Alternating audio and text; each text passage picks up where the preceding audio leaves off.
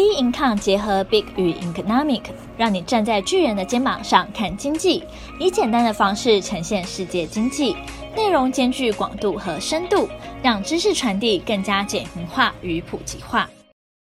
Hello，大家好，欢迎收听今天的小资生活理财术。那今天的主题是金融诈骗无所不在，谨记天下没有白吃的午餐。在讨论主题前呢，还是不例外的跟他稍微闲聊一下。因为我之前有说过，如果有什么轻旅行的话，也都会跟大家分享。那这个假日呢，我去了台南，因为我爸爸就是台南人，对台南的食物呢 非常的执着。但有些真的是好吃啊，台北吃不到味道。不过呢，我觉得各位观众对于台南要吃什么，似乎也 不困难，因为大家呢就是 Google 一下就有超级多家可以吃的餐厅。那店家呢态度越长也越好吃，这在台南呢也的确是这样子。那我今天就简单的分享两家就好，以及呢，我再分享一下我鞋子掉在铁轨上的故事。第一家呢是晋福炒鳝鱼专家。那如果你去排队，或是有座位靠老板附近，你就可以知道说老板脾气有多可怕。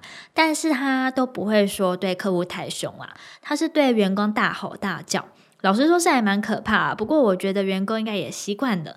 那推荐的餐点呢，是以及麻油腰花汤，还有花枝意面。干炒鳝鱼意面是超级无敌霹雳好吃。麻油腰花呢的腰花呢是非常的肥厚，点麻油的话呢，味道会比较没有那个腰脂的腥味，所以说我觉得点麻油腰花汤还不错。那它的姜也切得粗粗的，还蛮补的，我觉得还蛮好吃，麻油也不会太辣。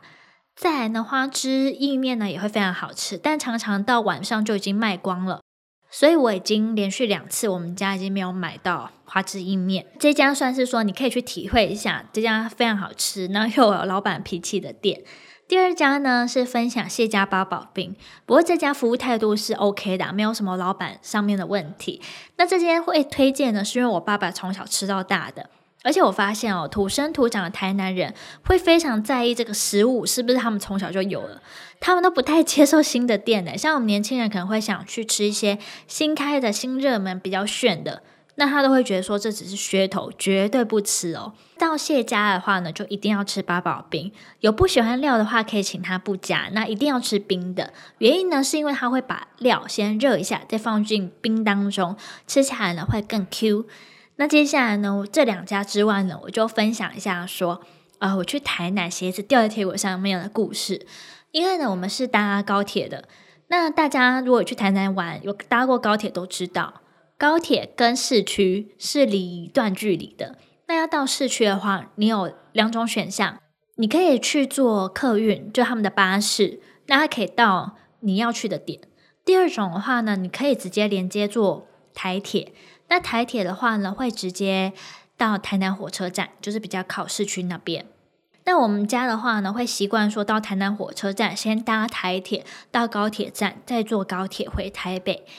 但是呢，我就是在 那，一天的时候真的是很荒唐，因为我爸呢先把车拿去还，那就只剩下我跟我妈，一个拿小行李，一个拿大行李。我先上去，那我妈跟在我后面。就我妈的拿那个行李箱，她竟然敲到我的后脚跟。把我的鞋子呢直接用下来，它直接掉在铁轨下面，哇！我真的是觉得火冒三丈，而且我妈还说是我鞋子什么太松之类的。然后呢，我就不知道怎么办，后来我就打电话给我爸，那我爸就说：“哎，你就叫那个站务人员帮你捡不就好了吗？”然后行李箱里面还有一双鞋子。对，我那时候已经就是觉得很生气啊，气到忘记说原来我还有带另外一双鞋子。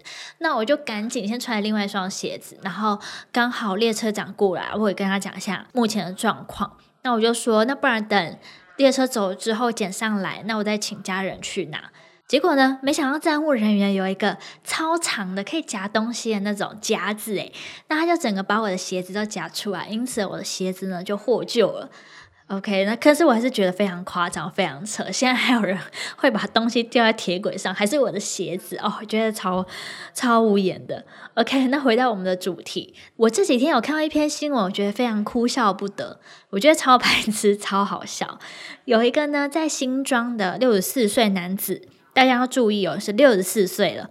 那他到银行呢汇款六十八万，说是要加码投资。那行员觉得怪怪的，就马上阻止汇款。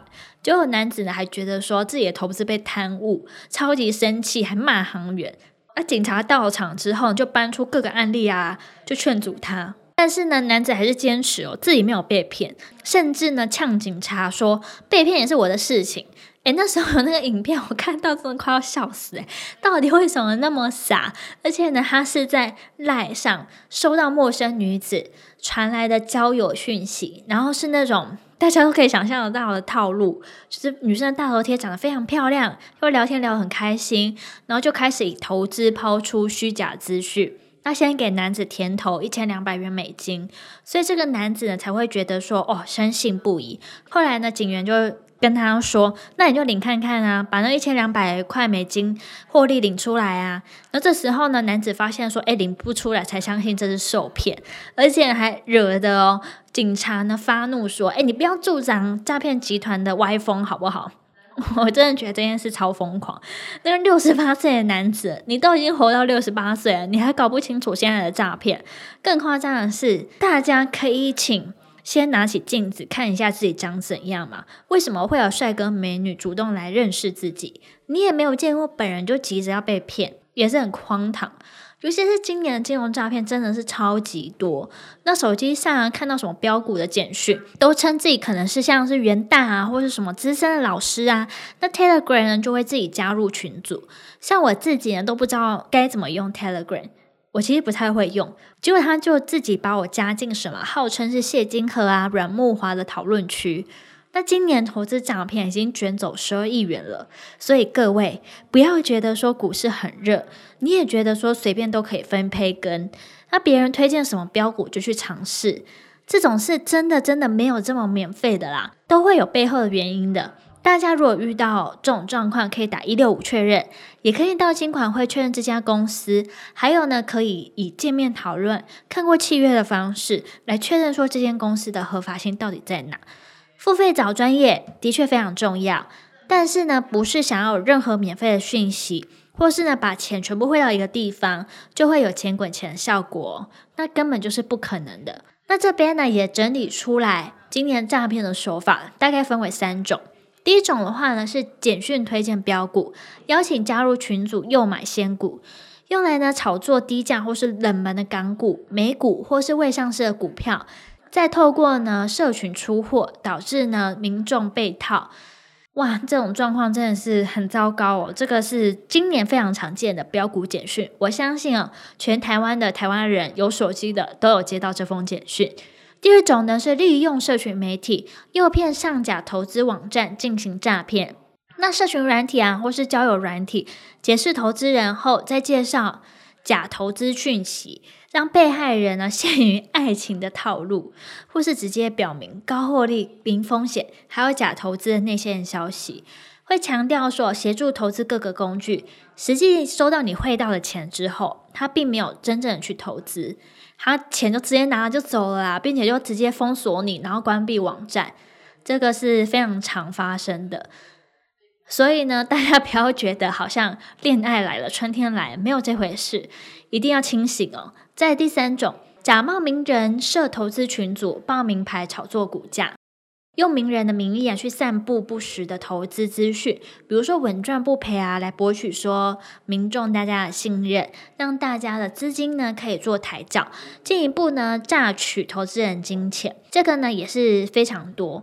大家看到名人就觉得好像比较放心，但是大家一定要特别注意，这很多很多真的都是假的。所以究竟可以怎么样不让上班族啊、投资族被骗呢？可以如何遏止这样的乱象呢？也希望金管会呢会有。有个可以二者的做法哦。那前两个礼拜呢，不是还有元大啊、统一付委托客户被下单嘛？骇客呢直接入侵，导致呢部分的用户啊遭冒名下单。那资安的事件也不断出现，大家也要特别小心。可以常常呢关注一下自己的账户有没有异常状况哦。也欢迎大家跟我们分享有听过什么夸张的诈骗骗术呢？大家也要特别注意，有人叫你加什么任何的多人的群组，也都不要随意加入哦。那我们今天的小资生活理财术就到这边结束。我们下期节目见，拜拜。